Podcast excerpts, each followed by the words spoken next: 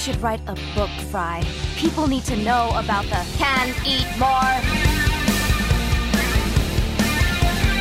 I'm getting this book on UFOs. Did you know they're real? But there's a huge government conspiracy to cover it up. Oh, that's just a paranoid fantasy. I want to be a book. You can pick me up, flip through my pages, make sure nobody drew wieners in me.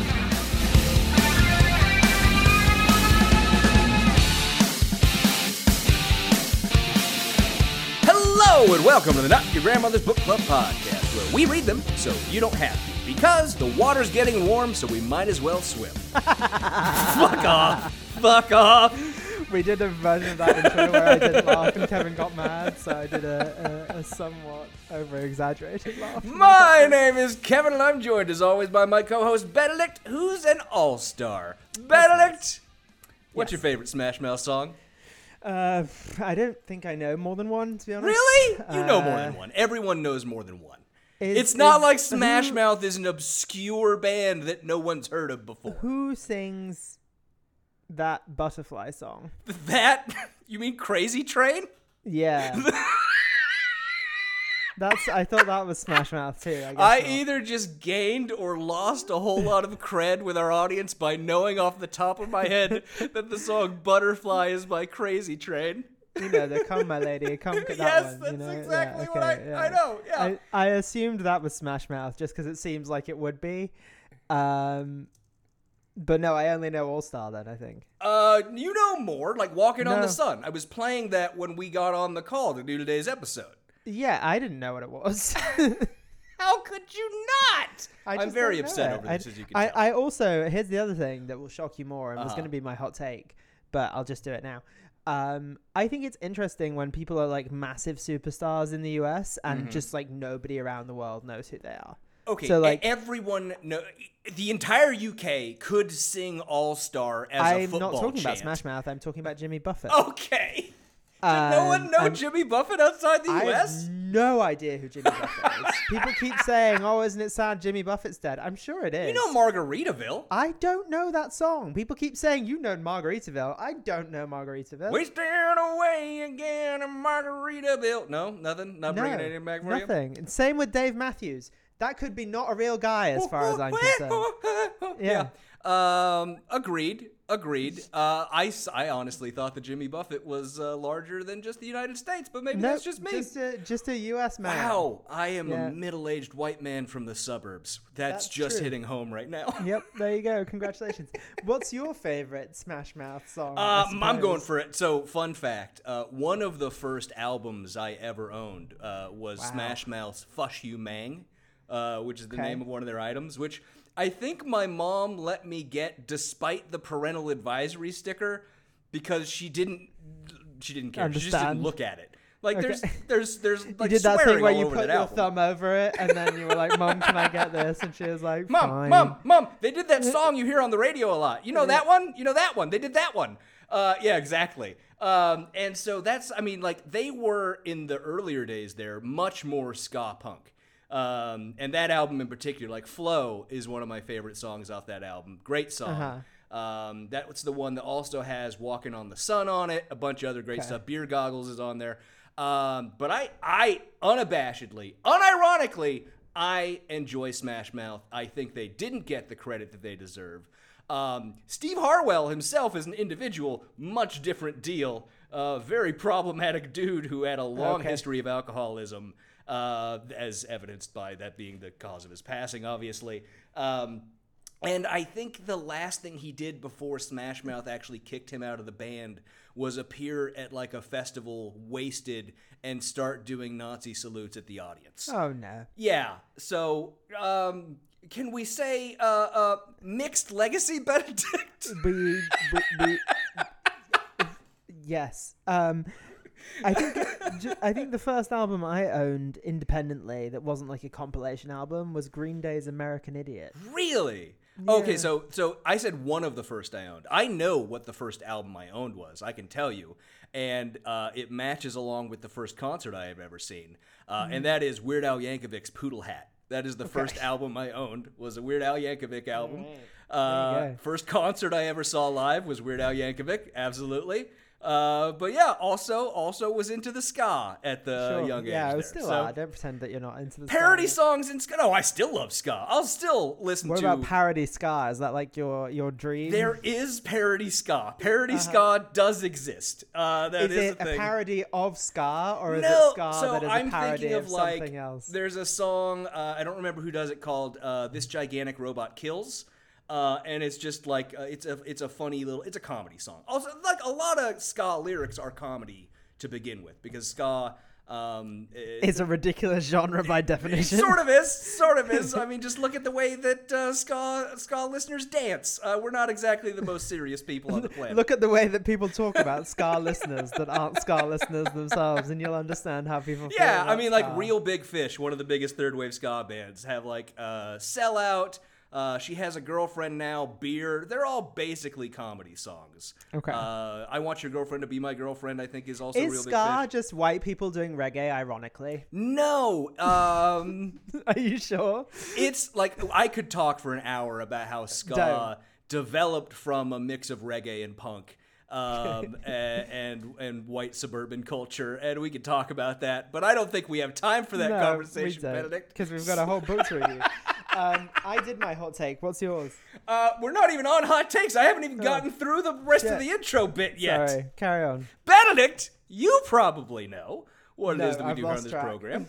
Other folks, uh, folks who have never skanked to Smash Mouth ab, uh, Smash Mouth's album "Fush You Mang," uh, might not know. Skanking is what we call the dancing, Benedict. Uh, might not know what we do here on this program, and then I would say the show where we go deep, deep, deep, deep to plumb the depths of right-wing thought by reviewing a chapter from work of conservative nonfiction, and in between, taking a look at other examples of the right doing their best to make America hate again. I just realized I reverted to the old version there for some reason in my head, even though I have literature written down on the page. Benedict, uh, you already gave me a hot take. Yep, You- what's yours? You did. Uh, my hot take, Benedict: living in a building with other people after not having done that for a while gets strange.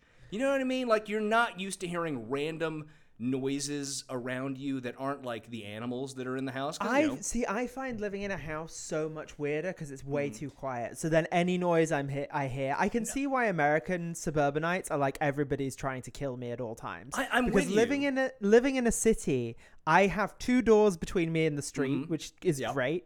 And then I And an also elevator. Well, you don't have an yeah, elevator, well, I don't have an elevator, but some people do. Um, and then the other thing is like random noises are fine because that's like a comfort blanket. But like Yeah. when I'm in the woods and I hear a noise, I'm like, there's no reason why there should be a noise here. Mm-hmm. I'm going to die. Right. But I mean, so like I I constantly have noise going on in the apartment. Like the TV is on, or Yeah. or music is playing, or a podcast I'm listening to, whatever. Something's always going. But there are those spaces where I'm not having that going in the background, and there's just those background like.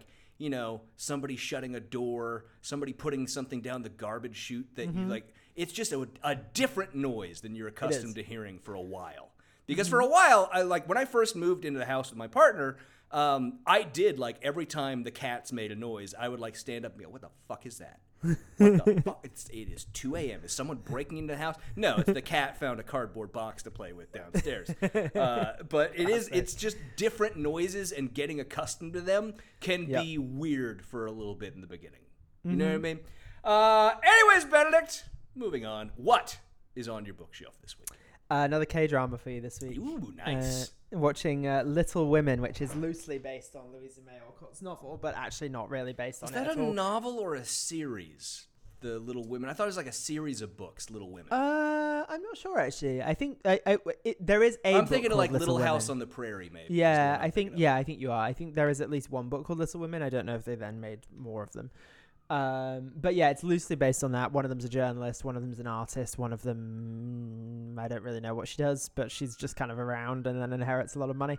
Um, but it's just really good. It's a fun mystery thriller that is also quite creepy, like it's like sh- like sneakily creepy. You know when things Ah, are sneakily It's like creepy? Little Women, but also Battle Royale. Yeah, yeah not, not, there are a lot of people have died. To be fair, so you know, and it wasn't set up with that premise, but it, it, that is what has happened. So, it, as often happens with K dramas, there's a lot of like mushy romance, and then Yep. there's just like people dying left, right, and center. So it's good. It's fun. It's a it's Cool. it's on Netflix. So Good what stuff. about you? What's on what's on your bookshelf? Uh, I am. I'm going to break our streak of one of us recommending Aw, digital fuck. media and the other one doing a book because I have a video game to recommend this week. It is the brand new release, Armored Core Six: Fires What the of fuck is Rubicon. that? It's it's a giant mech fighting game. It is Okay. so like it, it hasn't That had an seems right up installment. your alley, Well, it's fair. from From Software, who do like uh, they did Bloodborne and all of the Dark Souls games and and Elden Ring and all that stuff. Um, but they haven't done an Armored Core game in like ten years, and so this one came out. The Armored Core series is like games I played when I was younger, and I loved them. And I've been looking for something like this to come because you get to build giant robots and fight them against people, and it's fantastic. And it has that sort of Dark Souls gameplay where you have to learn the moves of whoever you're fighting, and you keep dying over and over again and going back and fighting it again, and eventually you get it, and you feel so satisfied when you finally beat whatever boss that is that you're fighting. I just love it. It is so much fun. I've been playing so many hours of it. Uh, it's been my my end of day relaxation for like the last week or however since it's been out. Uh, That's nice. But yeah, you should definitely check it out. It's a great game. But Sounds good. Moving on to housekeeping this week. Remember to rate and review us. That's the but. Is moving on to housekeeping. uh, re- remember to rate and review us on the iTunes. Follow us on the social medias. Uh, updates. Only one update this week, and that is, of course, that our patrons know uh, that there is a delay uh, currently with the patron-only bonus episode for the month coming out, and that is simply because I have not been able to find the time to go watch the Barbie movie, uh, which is, uh, uh, I guess, necessary for us to watch the full really. video. Honestly, if you can't do it this week, I can just I, I'll I'll. I hear and you. I know. I am fine. making time for it this week. I- If I don't have time tonight, then I have set aside time on Wednesday already to go Okay. see it, and then we will record the patron only and put it out. And of course, that means we're also going to do another one this month for patrons. Don't worry. Yeah. Uh, but we'll be doing that. We'll be watching Ben Shapiro's weird reaction to the the Barbie movie, which is of course what he wanted us to do from the beginning. Doesn't matter. But sorry for the delay on that. We'll be getting it out. As It is funny though because he said the first thing he says in that video, just as a little teaser preview, uh, is uh, this will have no repeat value, and after the first weekend, the the money that it makes will completely fade away. And then literally this week, which is why it's good that we've waited so long to Literally became Warner it- Brothers' highest grossing movie of all time. Yeah, and it also became the top grossing movie of 2023. So Yeah. it's uh, cool. You do have to Um, enjoy that. You do have to enjoy do, how wrong you do have to enjoy a man whose takes are so wrong that they're wrong completely within a month. so confidently wrong. Absolutely confidently wrong of how wrong he is. Uh, anyways, Benedict, we have one new inductee into our Spooky World New World Order, blah, and that is, of course, Mockingbird Nation, our patron, who I have to apologize for for your bathroom light. Uh, Mockingbird Nation, you are now part of our. Benedict, do the sound. No, sorry, I wasn't ready. I still haven't Let me put it try in the again. computer yet. Do the sound. I need to like make the bloodhound chicks. Okay, New World, Spooky World, blah, blah, blah. Now I'm just gonna clip that and put it in the computer and play that whenever I have somebody. That was pretty good. I was pretty happy with that. To be honest. We'll record it 50 or 60 more times after we get off the show. Uh, if you would like to join the Spooky World New World Order, blah, you can tweet or post about the show on social media, recommending us, send me a screenshot or tag us in it, let me know. Leave us a five star review wherever you can, drop me a screenshot, make a donation to a worthwhile charity, become a patron, or just get my attention with something good. And Benedict, all that out of the way. We have, before we actually get into the book today, uh, to make up for the lost, the missing Steven Seagal audio clip from a few episodes ago. I have found Okay. something particularly special that I and because today, right, this is the, this is the last last installment of this book. We sort of have to do it up right. We have to celebrate uh, this this glorious novel, this truly great work of art. uh, I found something in 2014, uh, there was an event called the Western Conservative Conference, which apparently used to be called CPAC West, but Okay. now, but but now they go by different names. Maybe they've gone back. I'm not 100 percent sure. Uh, but it was an event at which there was an award ceremony and roast of Joe Arpaio no, okay. Benedict. All right. Media Matters covered this. Uh, Alexander Zaitchik, who I still will say has written the single best biography of any human being I've ever seen in my life, which is the one I sent to you about Glenn Beck that you still haven't read. Uh-huh. Common Uh, Nonsense. Yeah, I'm Common familiar with it. Nonsense. Fantastic book. I love it so much. It's it's great. Uh, he covered it for Media Matters.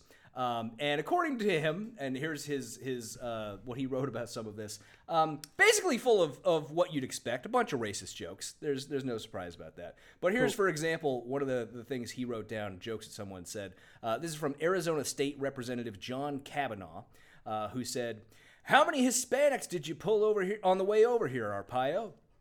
And then had another joke. All Oh, that was the joke. That was the Okay. joke, Benedict. That was the joke. Yeah. Cool. Another joke, he said, All these years I figured he was rounding up Hispanics because you had a grudge from fighting in the Spanish American War. But if you were in the Korean War, why, how come you're not rounding up Asians? Isn't it funny? Isn't it funny, Benedict? And then he talked about him and Arpaio going to restaurants, and his joke was, quote, When we go into a restaurant, most of the wait staff and cooks dive out the back window. Ah, it's so funny. There was one I so I listened to most of this. There was one good joke. I don't remember who gave it, who gave it. It might have been Tom Horne, who I think was the Arizona Attorney General at the time. Um, it was I don't remember what the setup was, but the punchline was essentially. Uh, you know, Joe Arpaio, he's uh, so good uh, uh, with all of his inmates. Uh, the only thing is, he thinks that the Spanish word for sheriff is pendejo. Like that's that's a halfway decent joke. It's a halfway decent joke. Um, No, it's kind of that. It's uh, my my question is: Do these so for these roasts where it's not roast comics Uh huh. doing the roasts? Who writes the joke? Do you think they write their own jokes, Well, or do you think? Allow me to tell you that one of the people who appeared to roast Joe Arpaio at this event is none other than Steven Seagal himself. That's great. The only thing that would have made that better is if you'd said Anthony Jeselnik just went to the fucking roast. He's like so mad at Joe Arpaio that I, like that I mean, honestly, that would be one of the that that itself would be an act of performance comedy, right? that That would be that, so funny. like if a Jeff if Jeff Ross fucking showed up for the roast of Joe Arpaio, like Uninvited too. I was just like, man, you gotta let me on stage. Like, just I'm walks Jeff up, this Ross. motherfucker right here. yeah, that would have been great. That would so uh, Media Matters posted the uh, um, what is it called? Like the you know little pamphlet they give the um, what's that called? What's that The thing program? called? Program, Program. right? The program for the event. Uh, and let me tell you. So it began with the Master of Ceremonies, uh, Okay. Jim Sharpe from KYF, KFYI Radio uh, in Okay. Arizona.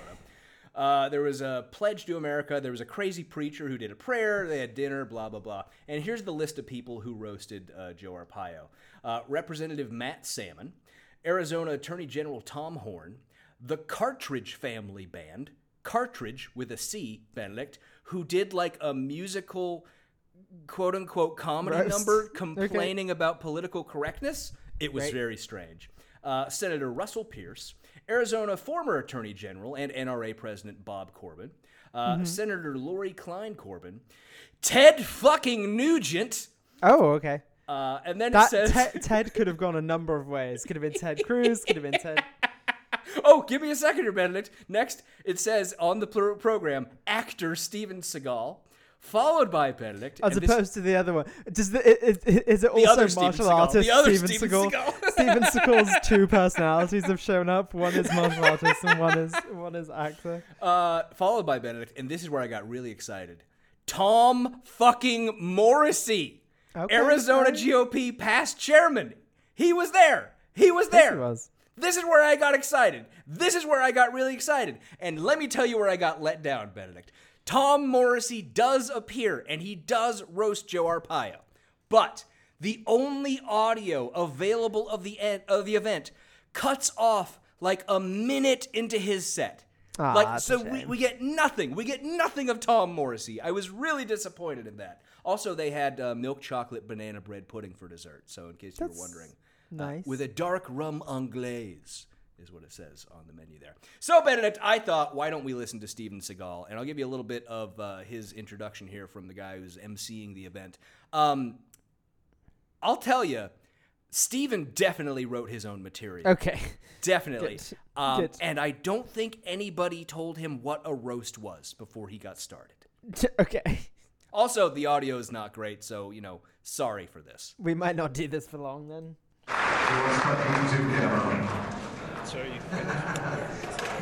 Uh, this just in, by the way, under uh, under Bill 1062, the voters of Pinal County will not have to vote for Sheriff Babeu. What? Local political comedy. They have to anyway, but they're just clarifying the law. That's all what they're doing with 1062. Come Uh, this next gentleman, um, you, when, when it was uh, when it was kicked, the idea was kicked around that he might run for governor. Uh, on our show, um, I, I'm actually I just told him a few minutes ago. Uh, I'm a big fan, and, and there's so many of his films that have had these the three-word name. You know, uh, hard to kill. You know, out for justice. So I said, if you're going to run for governor, you got to have a three-word campaign slogan: "In to win." Balance of blood. Ladies and gentlemen, Steven Seagal. Okay. So you know, if you're How many people are in this room? Oh god, it's got to be a big room. It sounds like a big room. Right? This, Yeah. I don't have video. I just have audio. Sounds echoey. Okay, okay. Yeah, yeah. But you know, if you're gonna introduce Steven Seagal, I mean, that's about the best you can do. Uh, You're not feel allowed to make fun of Steven Seagal, even though it's a fucking roast and you should. But like, Yeah. yeah, fine, whatever. All right, come on then. Let's hear it. Let's hear two seconds of Steven before I get back on. Well, believe it or not, I had no idea that I was going to be speaking tonight, so uh, I, I, I really He had no idea he was going to be speaking tonight, despite the fact that he was listed on the program as a speaker. Yeah. Although to be fair, they might have just not have told him they wanted him to do something. Ahead Maybe he wasn't invited. I mean, I guess he's also on the program. possible. Yeah. am not going to fit into the characteristic uh, funny. Everybody's funny tonight. Uh, what I is quite Cool. And what I really want to say is, never in my life did I ever believe that our country would be taken over by people like the people who are running it. So, I mean, like, tracks with the book he eventually put out a few years Yeah. after this. Yeah, you know, he's so I, if you didn't hear it again, uh, it's kind of hard to hear. So I mean, he said never in his life. Well, first of all, he said, "I'm not gonna be funny." Yeah. everyone's very funny. I'm not funny. Thanks And for then he- warning us, Stephen. And then, and then he said, "I wouldn't believe that the country would be taken over by people like the people that run it." Which you know, sure, Yeah, gives us gives us some idea of his mindset. yeah. Um, I'm not sure how much more of it. Yeah, me- I'm not sure how much. It's it is, like, very short. It's very Okay, short. He's alright, not up there very long. Okay.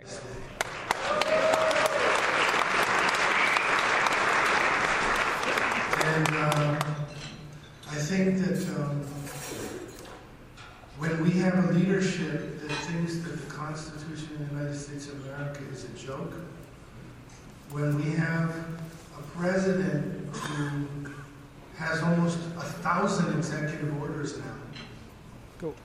when we have a Department of Justice that thinks that any kind of a uh, judicial system that they make up as they're going along can get by. So very clearly, Benedict, he Killer is roast. absolutely Just punchline after punchline. Yeah. He is completely unprepared and I making this up off the dome. I can hear him writing this in his head as he's saying it. Me too. with whatever they decide that they want to do. Like Ted Nugent said, you know, the Fast and the Furious. What's Fast and Furious comes up. We've already gotten that you in the book like a dozen times. What's happened with the Fast and the Furious? And why wasn't I in that movie? Why didn't they want me? I can drive cars. I drove in Formula One. I'm doing Trump now. That's not a Steven you Seagal, you but they're shouldn't similar be. You shouldn't be talking about Fast and the Furious when this speech sounds like we should be taking away his car keys. like, There, okay. There was so Tom Horne, the Arizona Attorney General, when he did his set, uh, he closed with a joke about everyone be careful because there's DUI checkpoints on the road leading away from here, and Uh-huh. I got a chuckle because Tom Horne, notoriously for people who pay attention to politics like me, was arrested for criminal speeding during his time as. Arizona Attorney General. um, I'm done with Steven Seagal Okay. speaking on this Okay, dodgy mic. yeah. I think. Yeah, we're pretty done with that. It's not great, but uh, so the Western Conservative Conference, Benedict. Have you ever heard of that? No. Do you uh, uh are you familiar with a man by the name of Joseph Farah? Uh, no, Jay Pharoah, the impressionist, I am. so- Different person. Uh, but Joseph Farah Benedict, uh, he is the founder of the Western Journalism Center. Um, okay. uh, which oh yeah, on, Western journalism. Yeah. It, well, is that different to the puts Western on the Western? Conservative Conference. Okay. Uh, he is also the founder of WorldNet Daily, which notorious for putting out absolutely completely made up fake news stories. That's just Awesome. his thing. It's great. I thought that was funny. But Benedict, why don't we've been putting it off because I mean like it it's a little sad to be getting to our last installment of this this beautiful wonderful book. Um It's not sad. well, it's why not. don't we go ahead Yeah. and do it again? Benedict I forget we we got to chapter twenty. We're doing 27 is starting where we're picking yeah, back up this time, right? Because all we had that break, and then there's the big action sequence in Mm-hmm. 27. So we pick up on chapter 27, titled "Shadow Wolves Fight for America's Future." And it Which is a reasonable description of this chapter. I Okay, guess. so I mean, I have a bone to pick, and it's not like important or anything, but I have somewhat of a bone to pick with the very idea that this particular terrorist plot posed any real threat whatsoever to America's yeah, future. I mean we'll we'll talk about it when we get there, I Yeah. guess. But but like even the plot itself is like we're gonna do an attack big enough that America is gonna start infighting, which bitch Yeah. we already are. Oh yeah, you didn't even have to do anything for that. You could have just waited. Like really.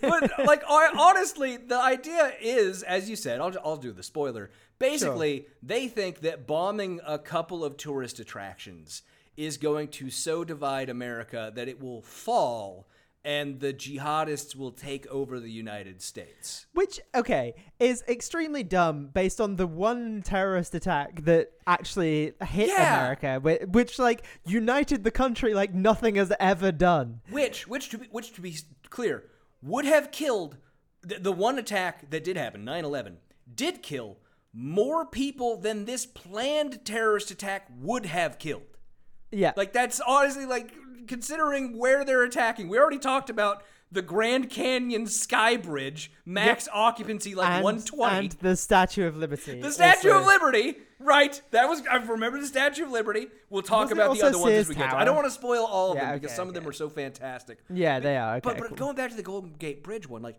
there is another, much more famous, much more practical target for a terrorist attack on the Colorado River. You hear me, FBI? You hear me talking about it? It's called the Hoover fucking Dam. Yeah, you said Golden Gate Bridge, which isn't what. Sorry, you meant, but I- uh, yeah, we'll get to it. Anyways, Benedict, this chapter begins, quote, They came together as John explained the strategy he felt would render the best results in rescuing his mother. Sorry, this is just after he's sworn them in as deputies. Right, right. Eric Kahn. And they and they were all together, and Who's- now at who's the beginning of taking this his chapter, jeans, right, yeah, Eric they, they they come together again. Yes, they're all together and they're getting ready to go in. Remember that the uh, his mom, John's mom, is at the cave that uh, Jimmy's brother was. At. Is, was it Jimmy? Jimmy Bagay? I forget Jim- which one is which. Two, Jimmy was at the Jimmy cave. is Tooth. Sweet Two, no, no, Jimmy is not Sweet Tooth. Okay, Jimmy is so- Sweet Tooth's brother. I can't fucking remember all these people. Damn it! Uh, Jimmy is Decayed Tooth. He's slightly older, Sweet Tooth. Neither of them had very good dentistry uh, in their young lives. Uh, but so, yes, they're preparing to go to that cave and rescue John's mom. So, quote continues Eric Kahn commented, John, I think that maybe you might have too much of an emotional investment here. And Completely you should run different this accent by a you- few of us before we agree on which way to go, Pilgrim. I've switched over to John Wayne for him because I think that's what it, that's what Tom Okay, Morrissey wanted for his All right, author that insult makes sense. insert who oh I can't spoil it. I can't spoil it. I was about No. to spoil it. I can't spoil no, it. don't, don't, don't. That'd be great, Marshall, but we don't have time to hand wring. We gotta move now. Move? Sure, Khan replied. Move now? Not so sure. He looked around at the group before returning his attention to John. If we go in shooting, there's a good chance your mom is a casualty. Hasn't stopped them at any point Has so far not. this time. Every So- time they go in guns Every time blazing, they have the option to go in shooting, they absolutely go in shooting. so we know exactly what's going to happen. relying on their supernatural powers to never hit the wrong person. Yep. Because as we know, with cops in this country, they never shoot the wrong person. No, they always shoot what they're aiming for. Uh, Google police shoot wrong person. Uh, but so yes, they're getting ready to go in this. They know about the cave because Jimmy told them about it, where it is, and they're preparing for this whole thing. And thus proceeds the most confusing description So of geography and how people get from point A to point B and how any or order of events happens. Yep. I have no idea what happened here during the attack on the cave. None of it makes any Well, sense. That's that's the first part. The second part is like Gatto. If you remember Gatto, Yes. Do you remember Gatto? I do. Okay, Gatto is the jihadist who's not really a jihadist because he met this dude I am, named I'm still holding out hope that he is Pussy. That he is the one we learned from early on who was, was given the nickname Pussy, and that he changed it to Gatto to save face. That's still what I'm hoping for. Yeah, he's not though because he's been completely useless throughout this whole thing. there is no reason for Gatto to be there. There really isn't. he was he was just a brief plot device at one point to But that deliver didn't move more the, news the plot forward at all. Really, he was just like, "Hey, there's a conspiracy," and John was like, "I know." I- and then the only think- thing that he added was like, "Hey, this guy named Muhammad says you're Yeah. awesome," and that's Yeah. it. That's all well, Gatto you know, has added. he can he can remove people's hats with his feet. So that's how we know John can be trusted. Still the funniest thing to happen in this book. so funny. We oh god, it's so good. So yes, Ali Malouf uh, and his guys, you know, they're they're crossing up across the border. They're coming in. They're bringing in all their terrorists. They The basically got porous border. going. It's full Right. of pores. It's full, a porous border. Yes, that is how it's described.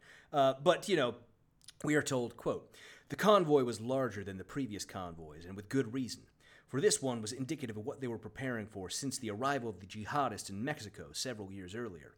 Their weaponry had become more and more sophisticated since the fall of Benghazi, which Benghazi.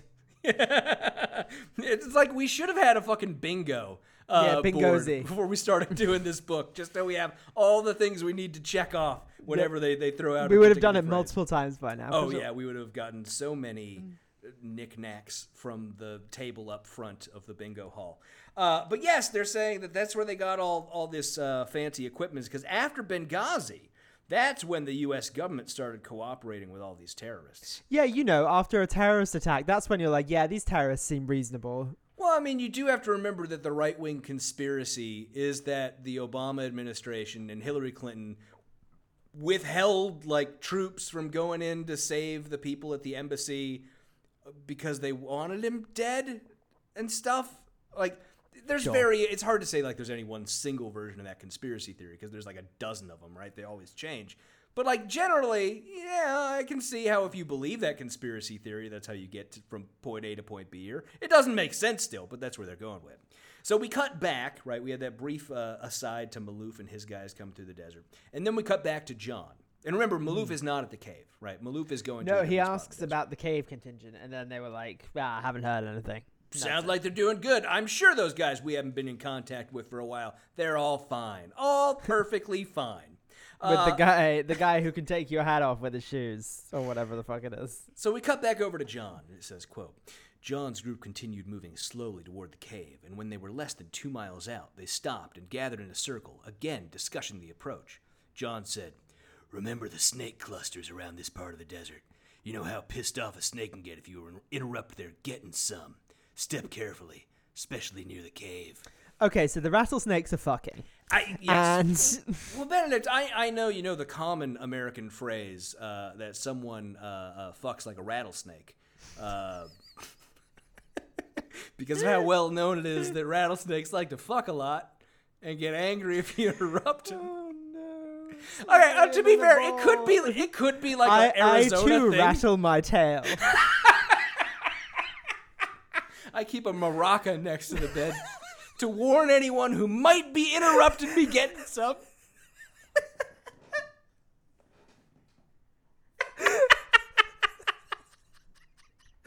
Just you hear the door slamming outside of one of your neighbors, you start shaking your maraca.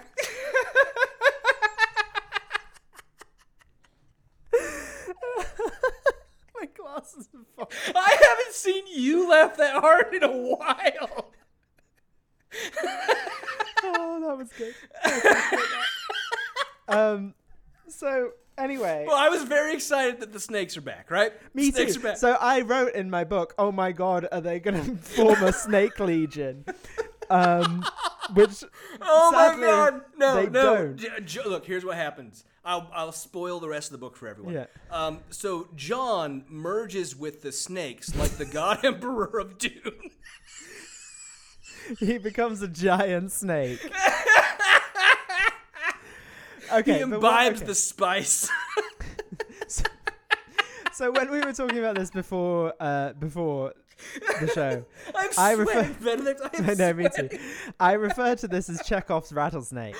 And I am extremely sad. They they wildly misuse Chekhov's rattlesnake. Yes, they do. In the, they, they introduce the rattlesnake, but then don't use it in the fun and interesting way that he can talk to snakes and could actually unionize the rattlesnakes and organize a battalion. They don't do that. They uh-huh. just they well, we'll see what they do. But it's like they, pull, it's like introducing a gun. pranks with the snakes. It's like introducing a gun in the first act of a play and then using that not to shoot someone, but by dropping it on the floor to distract him. like, That's pretty much it. yeah. So Anyway. yes, um, there are snakes nearby. We learned about that, and then of course they do a, a war dance, uh, like you do out in the desert. Always great to have a white guy writing Native Yep. American characters. But John tells them, use the knives first if you can. Silent guns second. Alicia, you have the baton. She's always got her baton, bitch. Uh-huh. Let's go. And I do I do love that every time this guy describes the baton, he describes it as those 16 inches of metal. There's something very phallic in this guy's mind related uh, to the fact that she says always have my baton, and she says you know that better than anyone, John. yes! what you been doing that with Look. that baton, Alicia? I, I'm just going to say it. John likes getting pegged by batons. I mean, Maybe. there's no other explanation for all this going on in the book She's here. always ready to go. no shame, no shame at all. But come on, man, just be more open about your life. Sometimes uh, have to be people want to hear about it. Uh, so yes, they're making their way towards the cave where all this is, and like basically everything is described to us in terms of their distance from the cave. The- geographically, it is described. Oh, they were two miles from the cave. They were 250 feet from the cave. They were 50 feet from the cave. None of this is helpful whatsoever in us as a, a reader trying to figure out how No. this scene works in our mind. As a reader who doesn't know where the cave is. Yes, and has no idea what the area around the cave looks like. No clue whatsoever. It doesn't help. But we do also learn that in addition to her baton, Alicia has a Mac 10 on her back.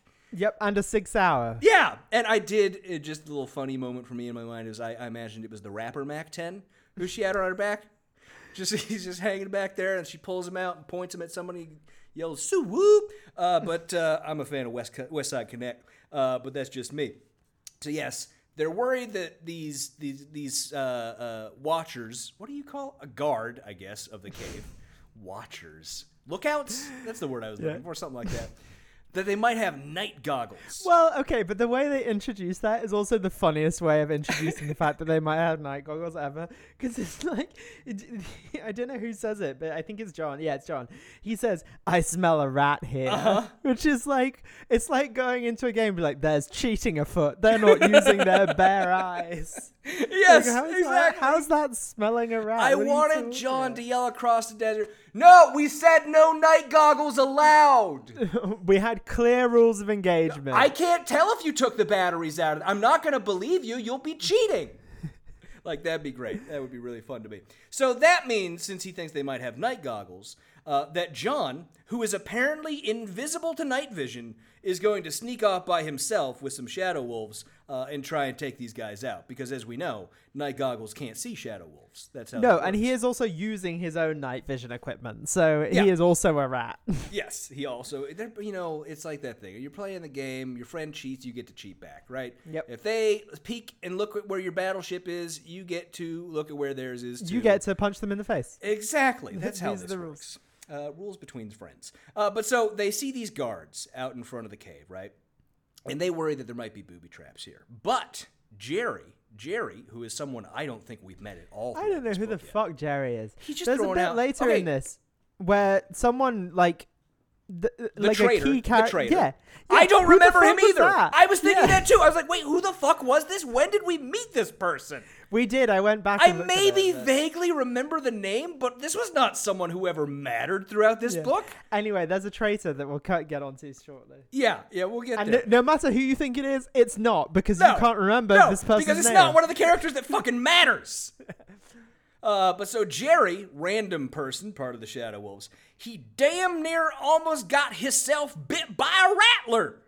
Uh, Which so you would course- think John would be able to say, "Don't bite Jerry. He's nice." Yes, but but so you know what that means. You know what happens anytime a character in this book encounters a rattlesnake?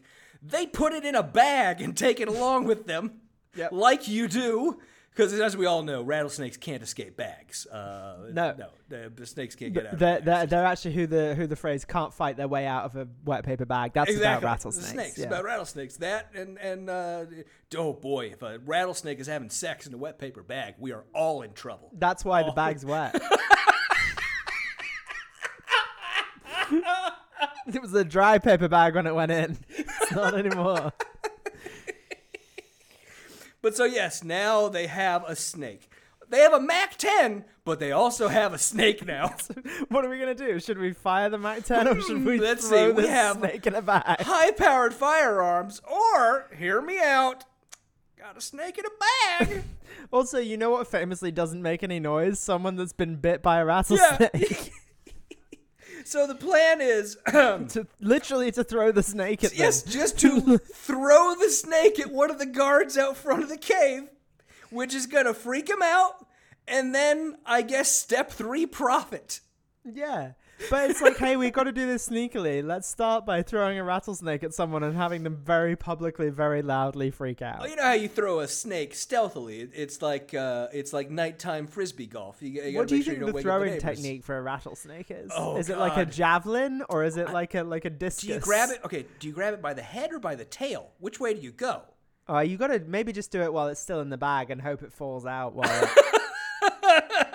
then you're gonna waste a perfectly good bag. Come on Yeah. here. I have no idea. But so yes, they drop this snack, this this uh, snake. This snack. snag. It's a snake bag. It's a snag. Uh, they drop the snake down onto the guards, which causes, of course, someone to go, "Holy fuck, a snake!" Mm. Um, and they get bit by the snake, which causes two other people to run out of the cave and find out what's happening, right? And you know, as they do, they they shot the snake, which was presumably near their buddy. They just opened fire on a snake on the ground that had just bit their friend. yep. Uh, it feels reckless, is all I'm saying, really. But as soon as that happens, John jumps from where? Who the fuck knows? We aren't given proper descriptions. We need to know where all this is happening. But he jumps on one of the guards and slits his throat immediately. Alicia comes in because she's a badass, takes out some of the others, and then they get into the cave and they find John's mom. With Kazi. being- well, they find his mom being held by Kazi Kamir, right? Kazi mm-hmm. Kamir has John's mother, and she's got a gun to her head. And that leads us to the first. What, is this the. We get like three John fights today, don't we? I Yeah. think. I think we get. I'm sad that he didn't make a come here pun. Come I- here, Kazi. I like I you know, that felt right. Yeah. But so this is the first of two times today. We're gonna get references to the whole pig's blood thing. Yeah, the, yeah. the- the- I did a hate crime, nothing personal, but just yeah, uh, completely unnecessary, weird racism and and creepy stuff. Yeah, uh, it's also just like never mind. It, I just don't understand it other than from a hate crime perspective. well, so it Like, goes back to Donald Trump. No, I know what it is. I know what the reference is. Yeah. I just like like surely that would make the round less efficient. Like I just don't understand. Apart from like the only reason to do it is from a hate crime perspective. Right? Oh, That's, oh, like, exactly. the- it's, it's. I mean, and look, this book, obviously, the book. These are terrorists. But the thing is that this is this is generally how they feel about all quote unquote the Muslims. You know, that's that's the thing that really comes through. But is just it's also it's also just like oh because he's like I dip my rounds in pig's blood and also in my knife, which is just like oh no now I extra don't want to get cut. Like I obviously don't want you to cut me. Like who like Yeah. what? oh no, bullets, bullets, but they might have some contamination from swine. Yeah. Ah, well, now I'm worried about those. Yeah. I wouldn't have been too concerned before. Otherwise, yeah. It's it's also this weird melted brain thing in right wing because this is something that I also remember from. Um, I've talked about the other right wing authors who've done fiction, Yeah, like Brad Thor and them. Like they'll have stuff like this in their books. It's this thing where they, you know, uh, uh, in in for example uh, Christianity, right? There are certain things you're you're not supposed to do, right? You're not supposed to take the Lord's.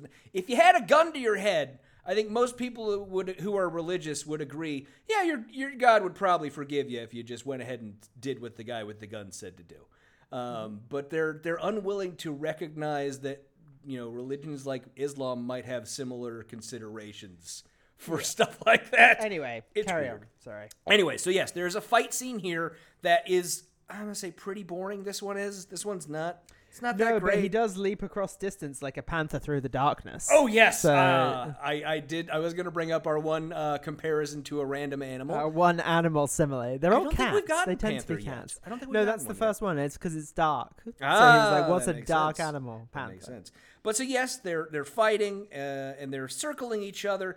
Kazi moved towards John, slicing the air in front of him. But John parried the move as he gauged the Persian terrorist's speed and technique. Weird to call him Persian. Like I get that that some people will identify as Persian. I think this- a lot of Iranians call themselves Persian. Do they? Is that a big Yeah, thing? Okay. do th- well, you so, you yeah. met my uh, one of my college roommates uh, who's Iranian. He would he would say Persian a lot. Uh, Yeah, I think one of my people I live with um, said he was Persian as well. Yeah, but weird for the I don't know. It's just weird for the author to use that, especially since Yeah, you would think he would be like. Iranian. Yeah, exactly. Right, right, exactly. Um, but then they're in the middle of this fight, and John just says randomly again, "Pig's blood, asshole!" Like out of nowhere, John's just trying to bring that. They keep, and then it comes up again after he manages to cut Kazi Kamir. He says, "How's that pig blood feel, asshole?" And my response would be, "I don't know. I only feel the knife wound." Yeah, like I am not a magic being I, I that is killed by pig's blood. yes, I am. I am not a werewolf. Uh, you are not gonna be able to kill me with uh, random things. But yes, uh, Kazi lunges at John. John makes a ghost move, is literally what the text says, and then stabs him through the right throat, killing him instantly. There it is. Kazi Kamir is dead. And then John's mom. Was it John or was it Alicia? I think it was John's Does mom. a okay? This is uh, maybe more of a biological question. Does being stabbed in the throat kill you instantly? It feels like it wouldn't. I mean, like maybe if you cut through the spine, like the the what's the name of the portion of the brain that like goes down through the neck? Like the brain stem. Yes, the brain stem. Yeah. If you cut through the brain stem, probably. don't. Yeah, I don't know. I, don't anyone know, that let's, knows if uh, that would look, kill you instantly, let us know. There, I can see someone down on the street outside my window. I'll go test it out. Let and me I'll come try. back and let you know. All right. Okay. Uh, Because what are we counting as instantly? Because I think like ten Hold- hold on, seconds. hold that's on not one second. instant.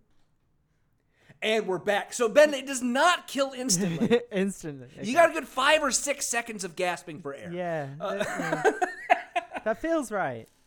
But so now they have rescued John's mother. Everyone there is dead. Everyone is happy. And John's mother says, I saw your grandfather's movements in your actions, John. So I guess grandfather was doing a whole lot of murdering, is uh, what we Must should have probably been. take from that. Yeah, doing a whole lot of killing out there in the middle of the A lot day. of yelling about pig's blood for some Yeah. reason. Just, well, he liked to make a nice smoked sausage. Um, so he would, you know, you got to get the, the Sure. blood out of the meat. You don't want to leave Yeah. it. Unless you make it a blood sausage. Also great. another Love thing. a, love one of those. Mm, everyone loves a good blood sausage. Is that part of the English breakfast? What's that Uh, black sausage? pudding, which is similar. Oh, okay. Yeah, it's Yeah, not that's what I thought dissimilar. It's made with with yeah that. So now they're all sort of wrapping up and figuring out where they go from here. And this is where we get Jimmy finally telling everyone what the gist of the plan is. And it says, quote, he made some notes on the specifics, which he wrote in a code he had invented in case he was discovered. And Benedict, I'm going to tell you, none of this really required a code. You could have just remembered this part. But fine, but fine. Quote, they're gonna blow up the Mall of America near Minneapolis tomorrow during the peak shopping hours, late morning. And then they're gonna hit the Statue of Liberty a short time after the mall attack. Then they're gonna do something at the Sears building in Chicago, to which made me laugh so hard, so fucking hard, because Tom Morrissey, who's an Arizona guy, is still calling it Sears Tower. Yeah, I think a lot of people do. To be fair, to be fair, still true. But that's so that's three of our targets that we're learning about here. We're going to learn about a couple more a little bit later. But so we got the Mall of America, Benedict, That would be bad. which be has a, a Snoopy themed theme park in the center of it. In case you've never been, uh, I have been to the Mall of America many times because my dad's from Minneapolis, so we used to go when I was a kid. Uh, it does indeed have a Peanuts themed uh, theme park in the center of it. Other than that, it's it's just a big mall. It's just a really Please don't nuke Snoopy. Yeah, please don't. Snoopy doesn't deserve that. Please don't do that. But the Statue of Liberty, okay, that one makes sense at least if you're going after like symbols. Ah, America. not really. I mean, I guess, yeah. I mean, come on, it's the Statue of Liberty. Like, okay, yes, if it was knocked down, we would just rebuild it. Like that. Yeah. Like it wouldn't be a World Trade Center situation. It would. I feel like if you're gonna do something in New York, do the World Trade Center again. And if you're going I for mean, symbolism, No, you know it. It's so passe. That's anyway, Benedict, it's, whatever. Carry It's so 2001. yeah, that's yeah. Carry on. Even I don't like that joke. Nope. but then we get Jimmy talking about all this, right? About how they're uh, uh, he was involved with this and whatever, and you know, Well, he watched him. pull, no, no, no, no, crucifix. no, no, no. Yes, Yeah, that's the line I'm going to okay, get to. Yeah, okay, okay. He says, "quote I wasn't sure about using my phone even.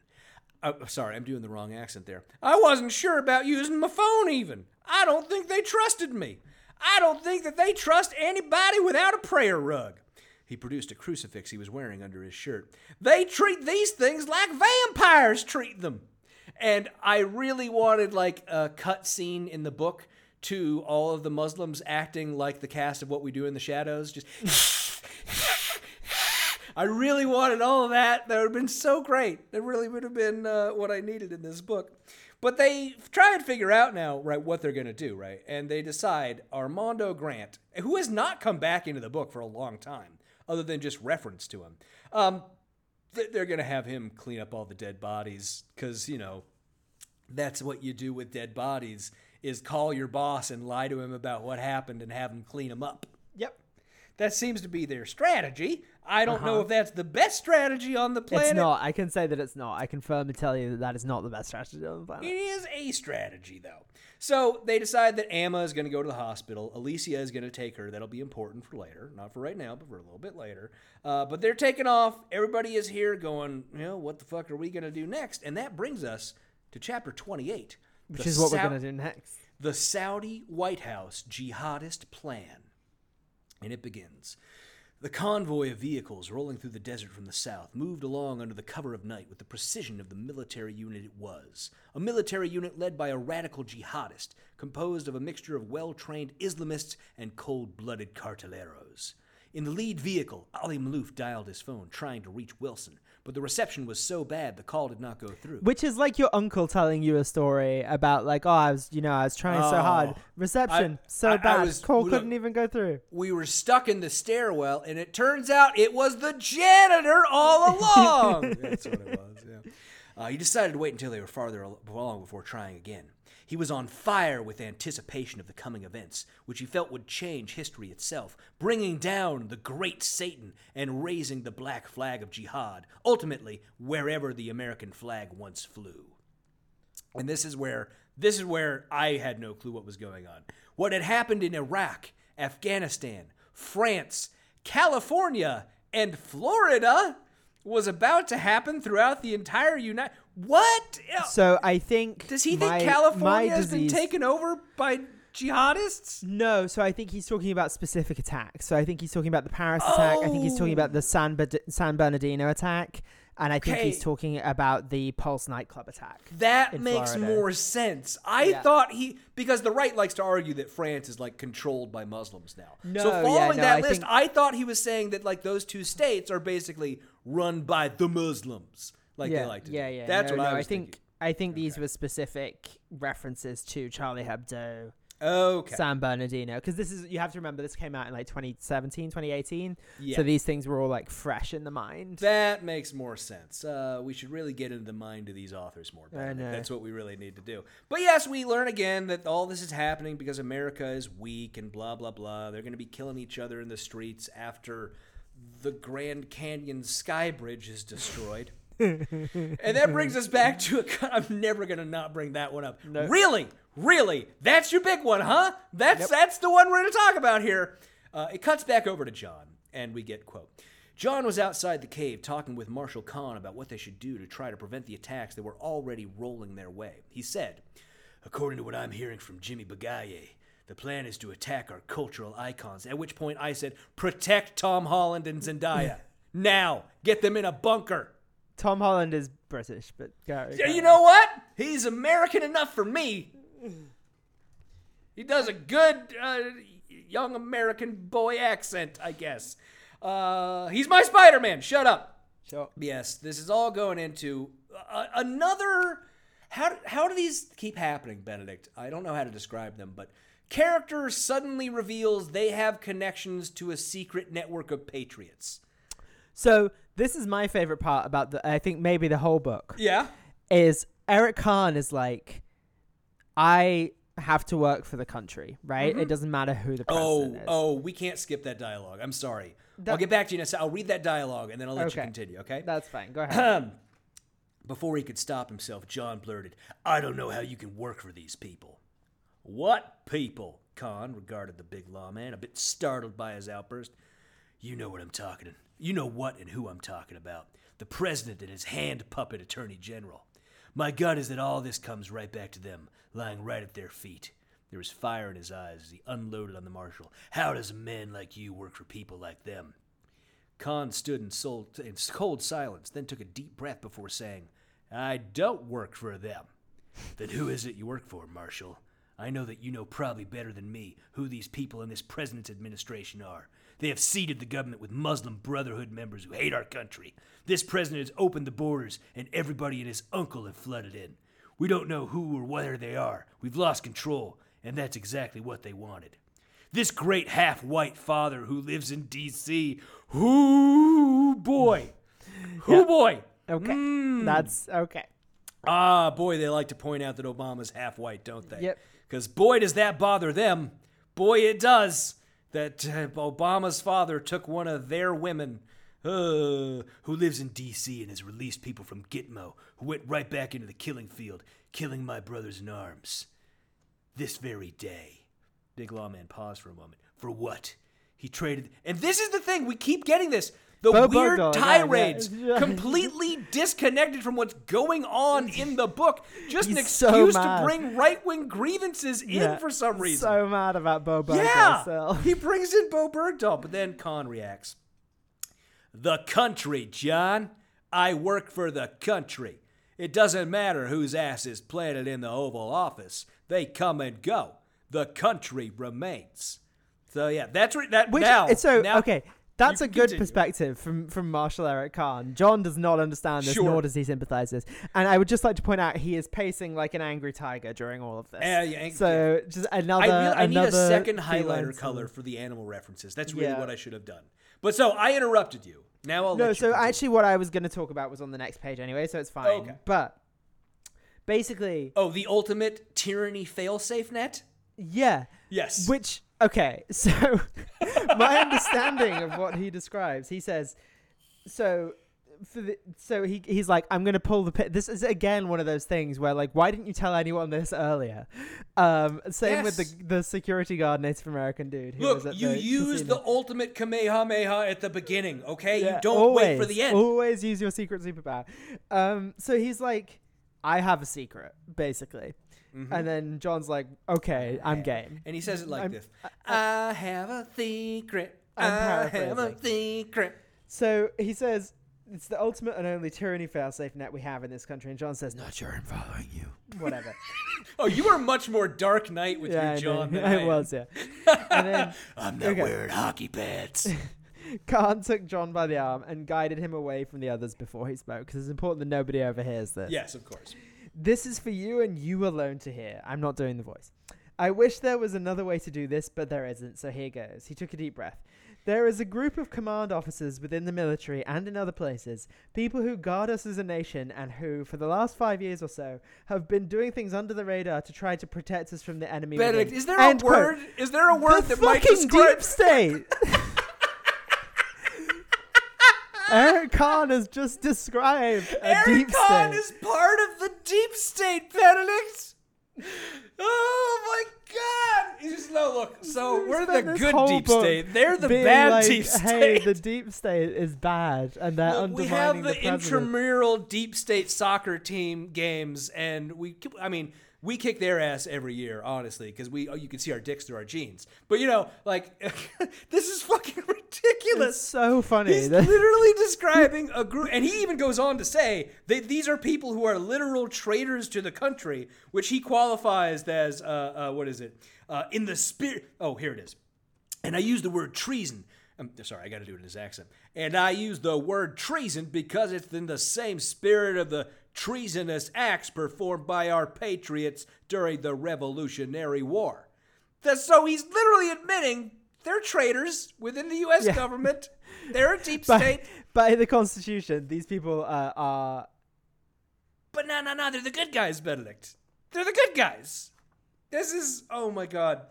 This yes, this is this is one of the better moments in the book. It's no, uh, we get a, a moment I find okay. Hats off with his feet. Number one moment. There's no beating that moment. There is nothing better in this. No, book for me that's than thi- hats off this whole book is about how the deep state undermines the president and should be illegal. No, this book they're is about how you take people's hats off with your feet. That's, what That's this true. book is about. But but then you know, like I know that's a good deep state though, because that undermined Obama, and he's you know Right, right. Because it, look, in the end, all of this, the conspiracies and everything, it all comes down to one simple thing, and it is different policy preferences and moral uh, uh, foundations. That is what the difference is. But they don't have a way to square that with the fact that the country generally rejects all of their policy positions and moral foundations, right? So it all goes into this conspiracy bullshit. Well, we're just not winning because there's a conspiracy against us. It's not because we're unpopular and people don't like us. It's a No. conspiracy. So a whole lot of nothing happens for the next couple page because Yep. we don't even get like uh, uh, uh, Khan gets on the phone with somebody. We don't even get any of that dialogue. We don't know what he's saying. We don't know who he's talking to. We no, they're very that stuff. obscurantist about it. They're like, we can't tell you who the good guys are. Exactly. And I'm like, okay, but it's a book. You you could tell us. You, You could make tell us up. who the good guys are. Uh, but so yeah, we basically skip over all that stuff and get to the attack at the hospital, Yeah. Where we get finally we learn who the the mole inside of the Shadow Wolves is, and it is Benedict. If you want to, you know, uh, br- uh, spoiler alert, all the people who've been waiting with bated breath to learn who is the mole, it is Bellamy. Be- Bell- Bellamy, Bell- Bellamy. Uh, you know, we all know Bellamy. Yep. Um, Wes Bellamy, mayor of Kansas City, Missouri. Uh, I believe that's his name, Wes Bellamy. I'm ninety percent sure. Uh, I have no idea. but yeah, it was it was Bellamy all along. Who apparently Benedict says we learned of him earlier, but I don't know. We remember. did. it. I think he was in the chapter "Hot Girl, Bad Boys." Yeah. He- Be- How dare is- you remind me there was a chapter titled that? Bellamy is the the one who introduced. Bellamy said Bellamy's only line of dialogue, as far as I can find, is he John John Goad walks back into the police precinct, and Bellamy says, and I quote, "Where you been, Moose?"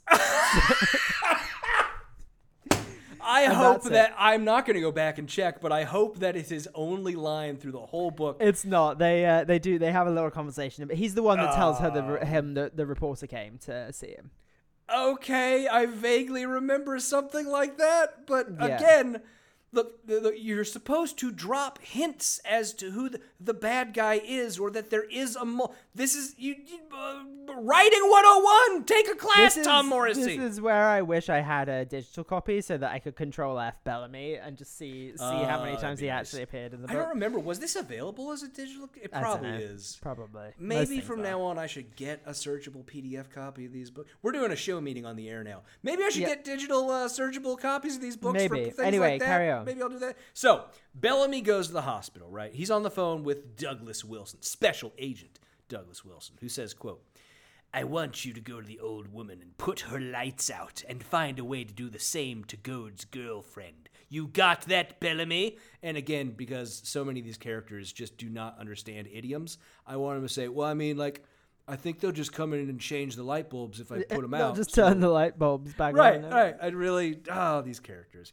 But So that's what's happening there. And then smash cut over to a next thing, which is 50 miles south of Phoenix. And again, going back to my thoughts about which reservation we're talking about, part of this, because right they're going after the reservation, this is part of why I think it was that one I identified on the last episode, um, is because of this identification. 50 miles south of Phoenix, where they're going and getting ready to do their attack. Yep. That's just part of my thing, anyways. But so they're setting out for a party in the desert to ring in the rise of the Islamic world caliphate, as you do. After they attack the Grand Canyon. the Sky Bridge at the Grand Canyon, Benedict. That's That's yes, it. absolutely. So uh, Ali Malouf, he's out there in the desert. He's out here with all these people. He's getting his party ready. He's putting together tents, and you know they're uh, deciding um, what type of canapes they need. I suppose is what you do for a party. And then he remembers that he hasn't checked in on the cave in a while. So he pulls out his phone and calls Jimmy. I'm reading. I'm going through this very fast because Jimmy says, "Uh oh." Jimmy's like, I blew a tire in the desert, boss, but I'm on my way back. There's also been like never sounded anyone more. Never has anyone sounded more like they're lying in a in a dialogue than Jimmy Yeah. on this page. Especially if you use the voice that I give him. Yeah. Yeah. Uh, but yes. So Jimmy has that phone call. He gets off. He tells John, "Oh man, he's he's he's uh, he, he's curious. He's suspicious. Although as- nothing as in the dialogue be, we yeah. got, nothing Yeah. in the dialogue we got would indicate that. But apparently, No, but he, Jimmy but can figure uh, it well, only uh, only Jimmy's dialogue because it was deeply suspicious dialogue. I mean, everything having to do with Jimmy just naturally is. Yeah. But uh, we also get uh, this weird aside. Did I? Did I? Am it just me that finds this weird? The aside about movies. It is weird. Yeah, I underlined it too. I Okay. also can I just read out the line before that that I that struck me, Yeah. which is uh, uh like. Jimmy's like he thinks something's heading his way, and then John's like he's right about that, and then Jimmy's like something like, and then John said hell is headed his way because we're coming and hell is coming with us. Like yeah, we know what you meant. Like And then it continues. This is what we were talking about with the movies. Jimmy chuckled and commented, Ain't that a line from that movie about Wyatt Earp? None other, Marshall Khan interjected. None other. He tapped Jimmy on the shoulder and went on, Seems like you know your movies, Pilgrim. yeah, I do, Khan cautioned. But don't you go thinking that this is some sort of movie plot, okay? It's too poorly written for that. I hate it when works of fiction reference that this isn't a work of fiction. I and I, like, know. it really annoys me, and I okay, don't know why. but Benedict, this book literally began with like two pages of Tom Morrissey implying that all of this is real. So this Yeah. is different than what I think you're talking about. no, I know, but I just uh, th- I, that that's a different pet hate thing that I, I, have. I know, but I get it. I get it. I agree with you. It is slightly annoying, like when when it's uh you know in fucking. when people are like this is like a movie, like bitch, it is. exactly, exactly.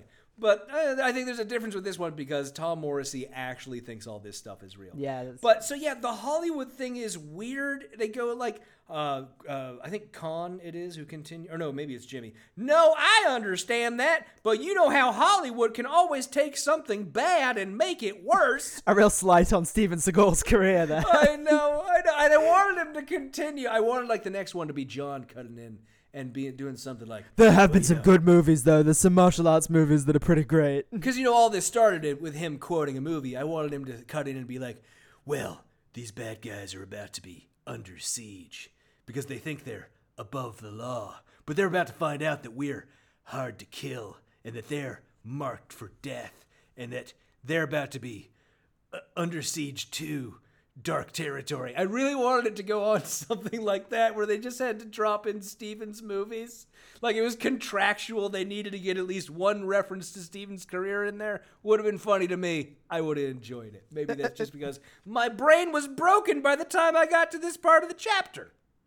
So Bellamy, we cut back to him in the hospital again, right? And he follows an orderly into a storage closet, shoots him in the back of the head, and kills him instantly.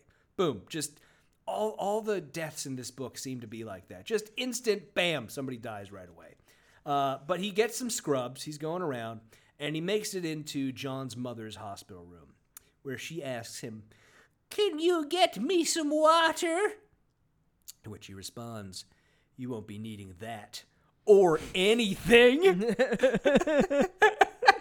because you're going to die. I love that so much. Like, look, uh, just saying you won't be needing that, that's fine. The or anything on the end of that makes it so much more comical to me. It's so funny. I it's like Spaceballs. Like I really don't know why.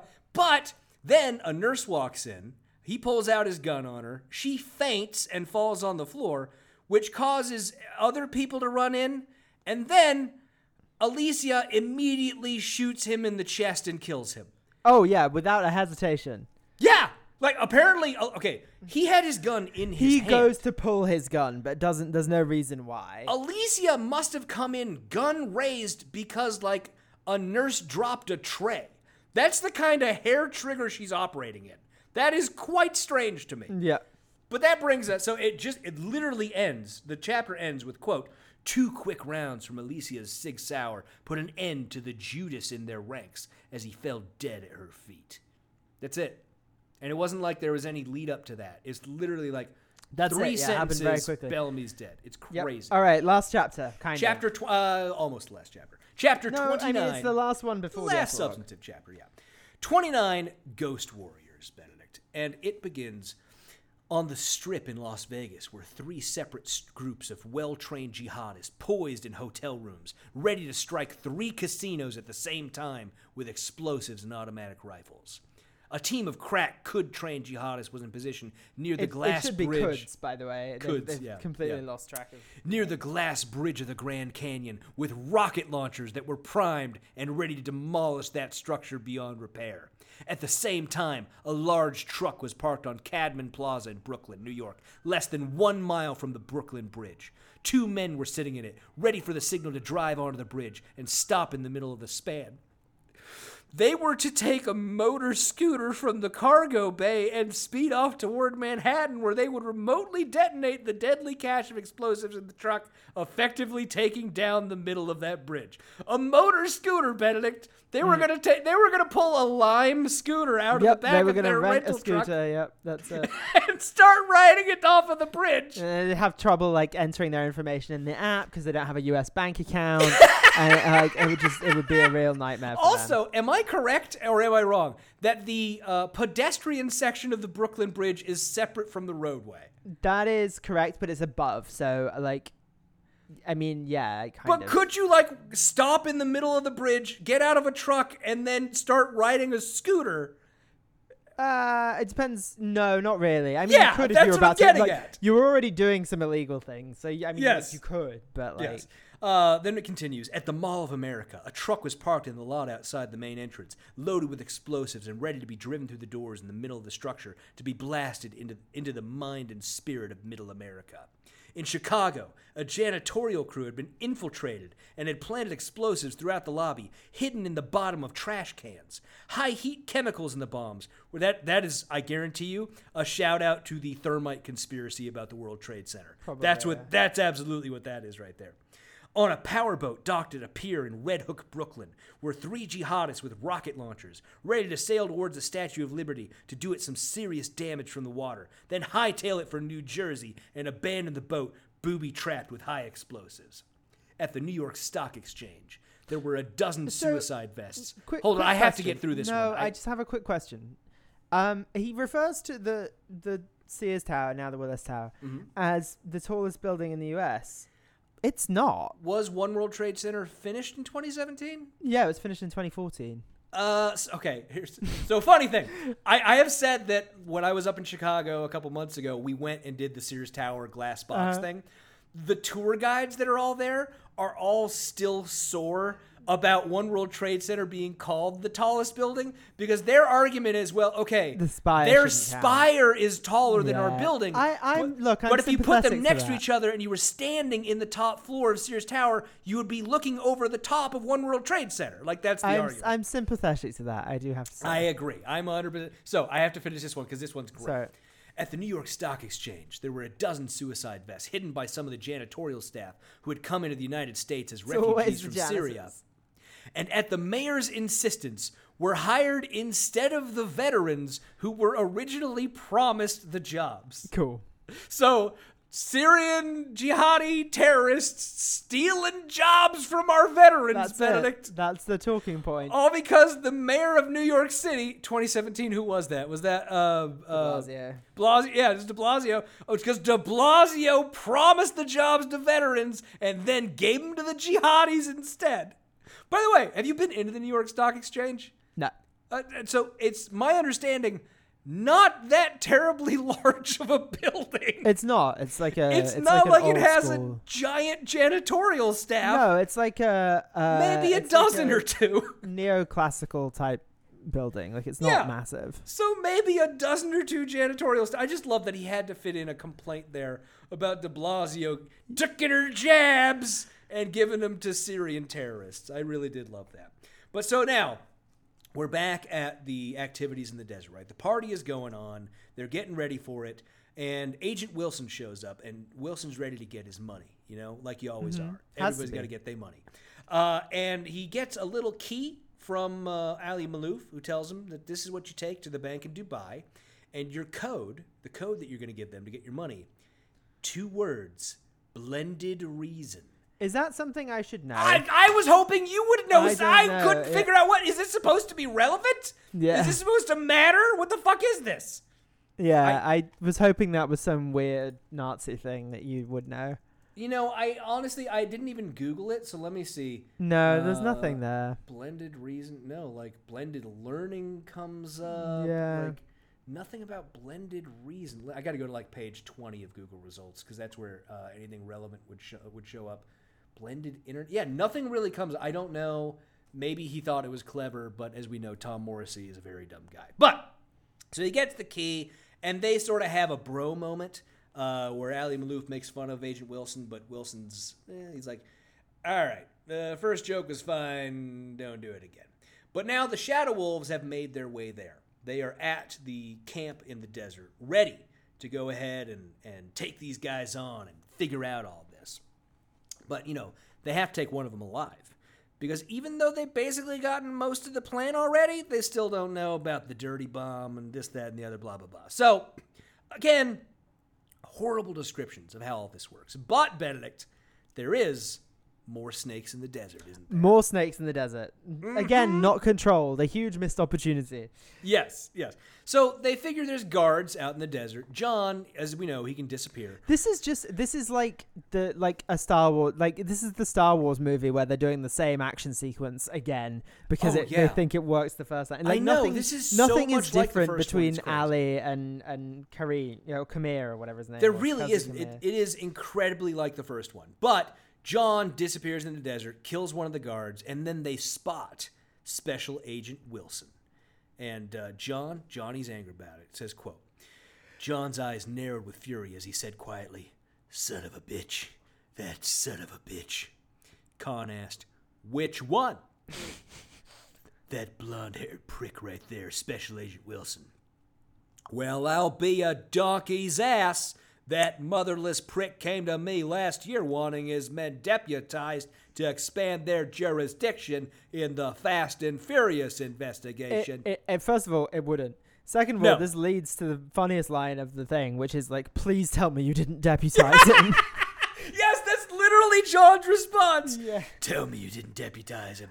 No way I was doing that. And it's just like, uh, he was a dick, so I wasn't going to do it. Like, Yeah. Mm, feels like that's not how you decide whether or not you're going to. De- And this- these, this- these mystical deputizing powers you don't have should have some different criteria. this is totally subtextual, but the deputizing here felt sexual. I don't know why. I, It's uh, because let I re- you, I I read it and I read it as please tell me you didn't fuck him. t- let me tell you, John. There's only one man I'm gonna deputize tonight, and that's you. I wore my hot pants for you, John. and if you thought you could see my dick through my jeans, If you could see it when I wasn't even hard, you boy, you're gonna be surprised in a minute. carry on. So we get to the final action sequence of the book, Benedict. And this is our, our Shadow Wolves coming in and striking. They come in, they take down the guards, blah, blah, blah. They're running around, and then immediately John and uh, Eric Khan run into Wilson.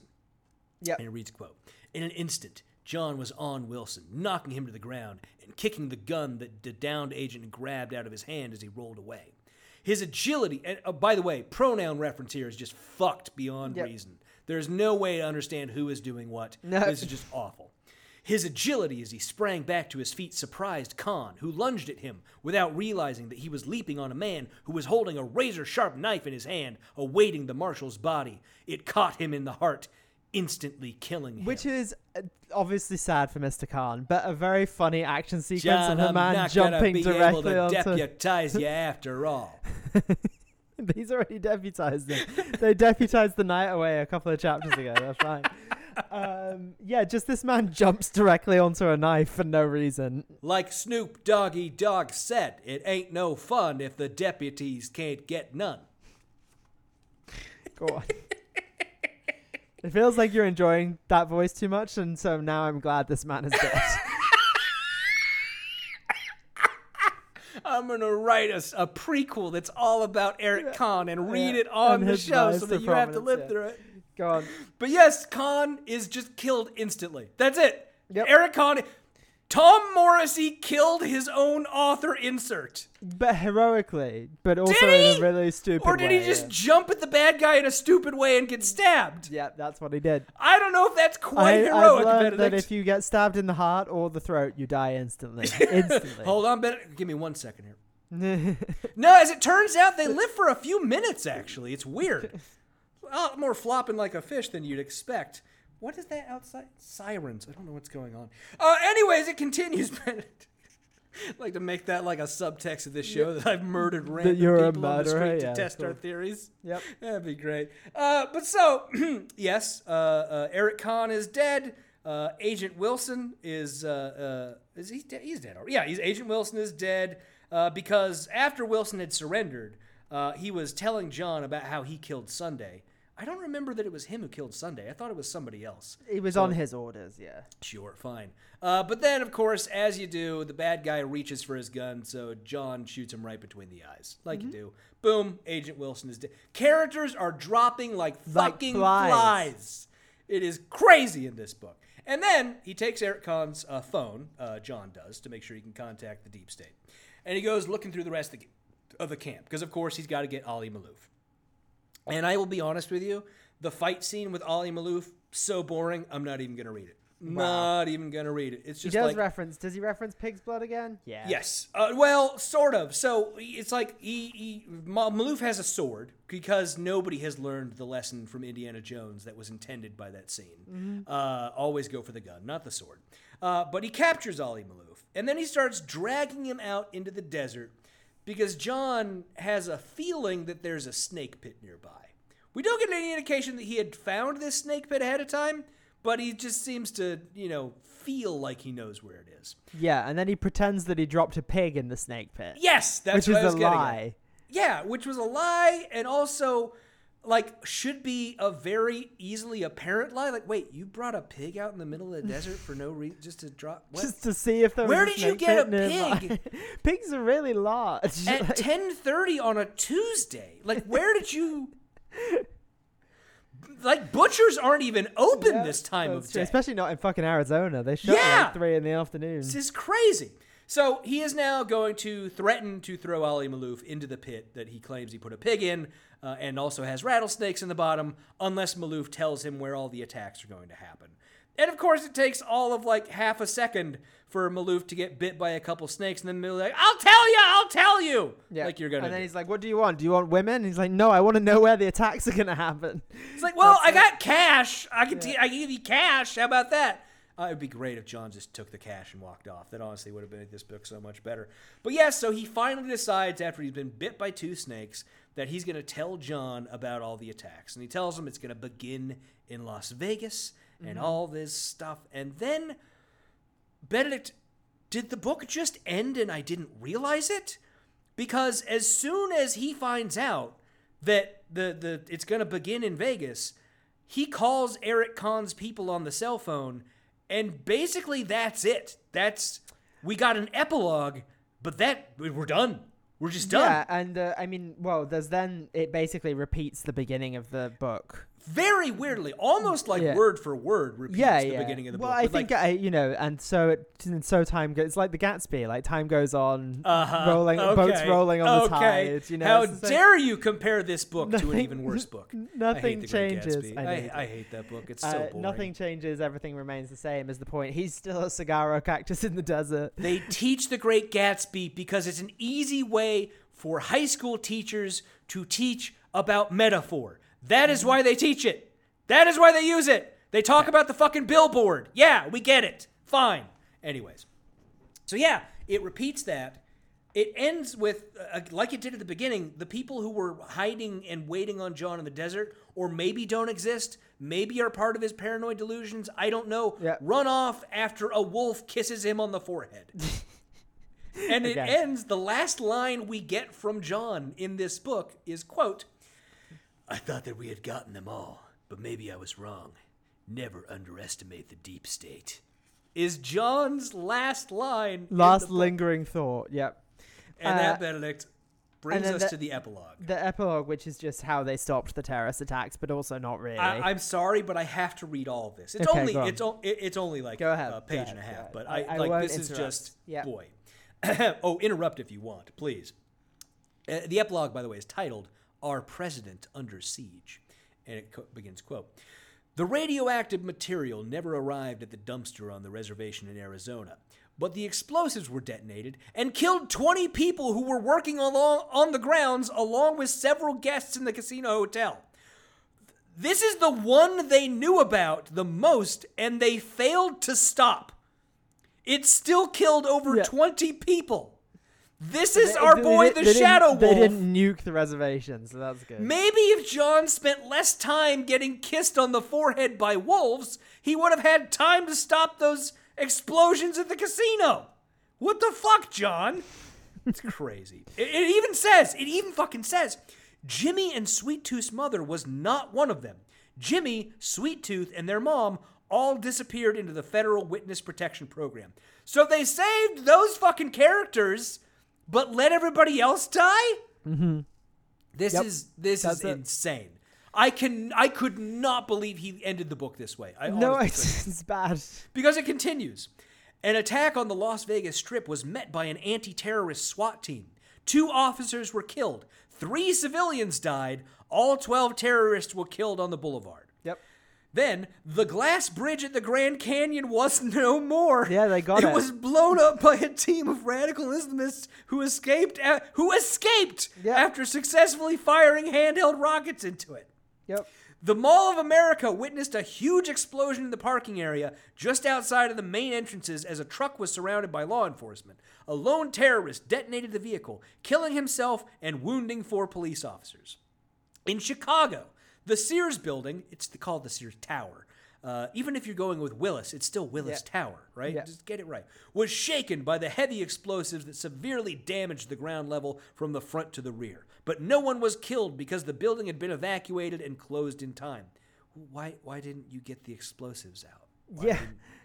Like Well, they didn't know where they were. we have bomb squad. fuck yeah, On Wall Street, a suicide bomber detonated an explosive vest on the trading floor as the closing bell rang, killing 35 people and sending the financial infrastructure of the United States into a tailspin that it would not recover from for several years. Just off Red Hook in Brooklyn, New York, a powerboat was blown out of the water by a Coast Guard cutter as it failed to stop on their command. By the way, why didn't they shoot the Coast Guard with their rocket launchers? Yeah, could have done. Feels like you could have done that. As it made its way toward the Statue of Liberty, all five aboard the powerboat were killed. A truck, which had been parked on Cadman Plaza in Brooklyn, New York, rolled onto the Brooklyn Bridge, where it stopped suddenly. Two men fled the truck on a motor scooter, Benedict. Yep, one- they were- there were they were two men, two terrorists, embracing. sharing a motor scooter to get away from their bomb truck. I love that one so much. It's also- Just this the is all funny terror- because, like, like- one guy with his arms around the guy in front of him. be- No, slow down, slow down. You're going too fast. This is all that. good because like all of these are like yeah the bombs kind of went off and they but Yeah. like none of them did what they were supposed to do so like Yes. it didn't bring down the Brooklyn Bridge and it also Oh, didn't bring down the. Sears Tower. Yeah, it says the bridge was severely damaged by the explosive in the truck, but it was not brought down. And then we get how a bunch of our characters, uh, and some of these I don't remember ever meeting. The first one, Richard Penelope. Nope. Do you remember meeting Nope, him at any never point? once. Nope. I don't either. But he's it says Richard Penelope, special counsel, was placed under arrest and charged with high treason. I think maybe that's a Robert Mueller reference. Was Mueller already doing his thing in 2017? Maybe this Yeah, is just a know. violent fantasy against Robert Mueller. And he just had to change the name a little bit. I don't know. Mueller, Melon, Penelope, Pineapple. I don't know. I'm just coming up with things Nope. in my head. Mandrell went unidentified and disappeared. Pepe Costa and Antonio Septuon left the United States for parts unknown and were placed on an international fugitive list and hunted by the United States Marshal Service. The former POTUS was in, and this is where Benedict, This is bad. where this is bad, was in full disaster mode. We know he's talking about Obama, right? Yeah. Leading an effort to discredit and drive his successor from office. Fully funded by a multi billionaire outside the country, rioters were being recruited and paid for by his cabal and were waging war against the Constitution and the will of the American people. Cool. Pretty explicit Soros thing there. Yeah, I would Um, say so. Yeah. and I think we yeah. can pretty confidently say that we know that Tom Morrissey, maybe Steven Seagal, if he ever actually read the final copy of this thing, believe in the Soros funding, uh, paying protesters Yeah, to go out and do Yeah, violence yeah, thing. Right, we can be pretty sure about that. Then it continues. Finally, some good news, Benedict. John Nantan Goad was appointed as the first Native American United States federal marshal for the Federal District of Arizona. His appointment was intended as a mechanism by those in the swamp to control his actions. To say that didn't work would be an understatement of immense proportions. Finally, there was a feeling of tremendous change that began sweeping across the land as a new president was sworn into office and was immediately set upon by the deep state and those left behind from the previous administration.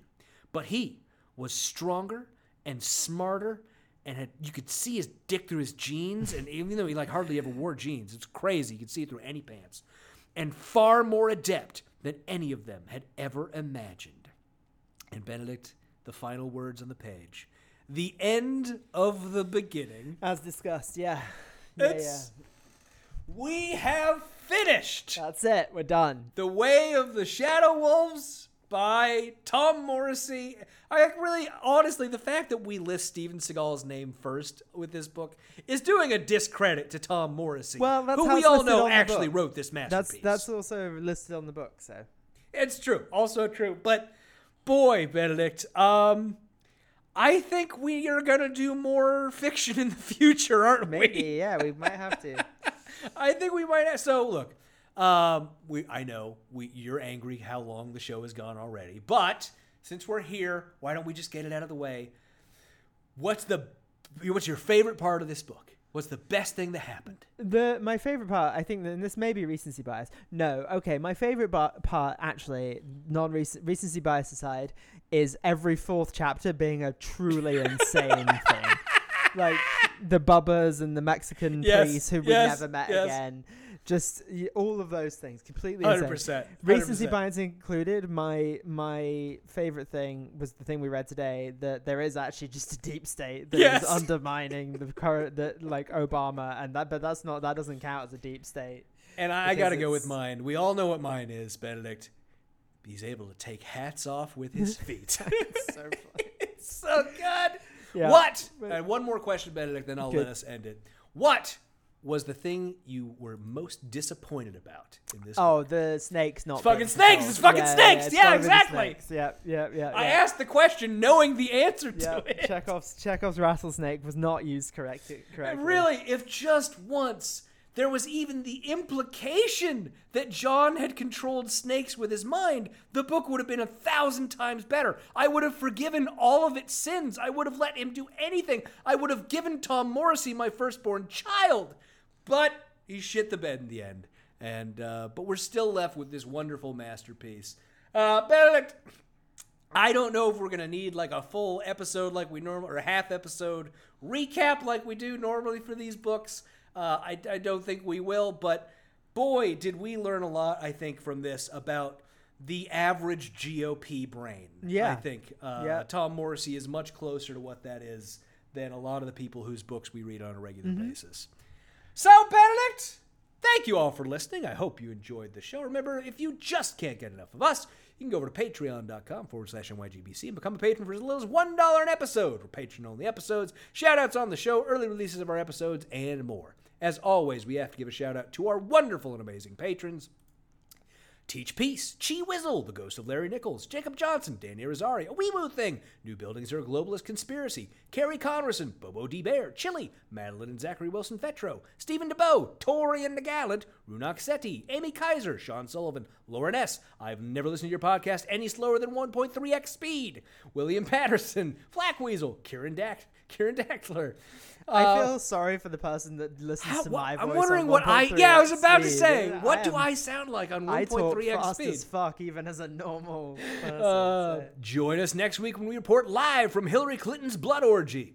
Henry Louis King Jr., Sarah Wolf, Aaron Burke, Megan A. Dooley, Gloria Scott, Clifton Stuckey, Pause, A Restless Native, A Baby, Wah, Veronica Forker, Melissa C., George Saulnier, Stefan, Jordan could read Harry Potter for demons and not get possessed because he's the Kwisatz Haderach, Utah Outcast, Chris Palmer, Bad Bible Stitches, Mockingbird Nation, Baka, Benjamin Carlisle, Dexter, Allison, Megan Ruth, Glaurung the Deceiver, Big Easy Blasphemy, Jay Reynolds, Stephen and Cindy Dimmick, Taru Cannon, and Balls Waters. And thank you all as always for being our patrons. That's it for this week's show. Till next time, he can take their hats off with his feet. Goodbye.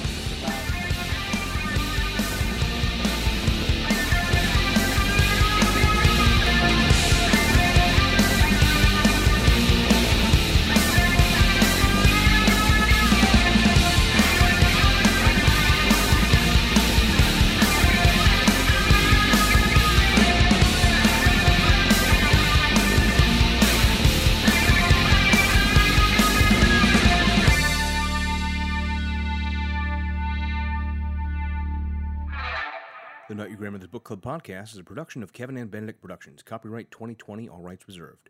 Music for this podcast is by Silverman Sound Studios. Find out more at silvermansound.com.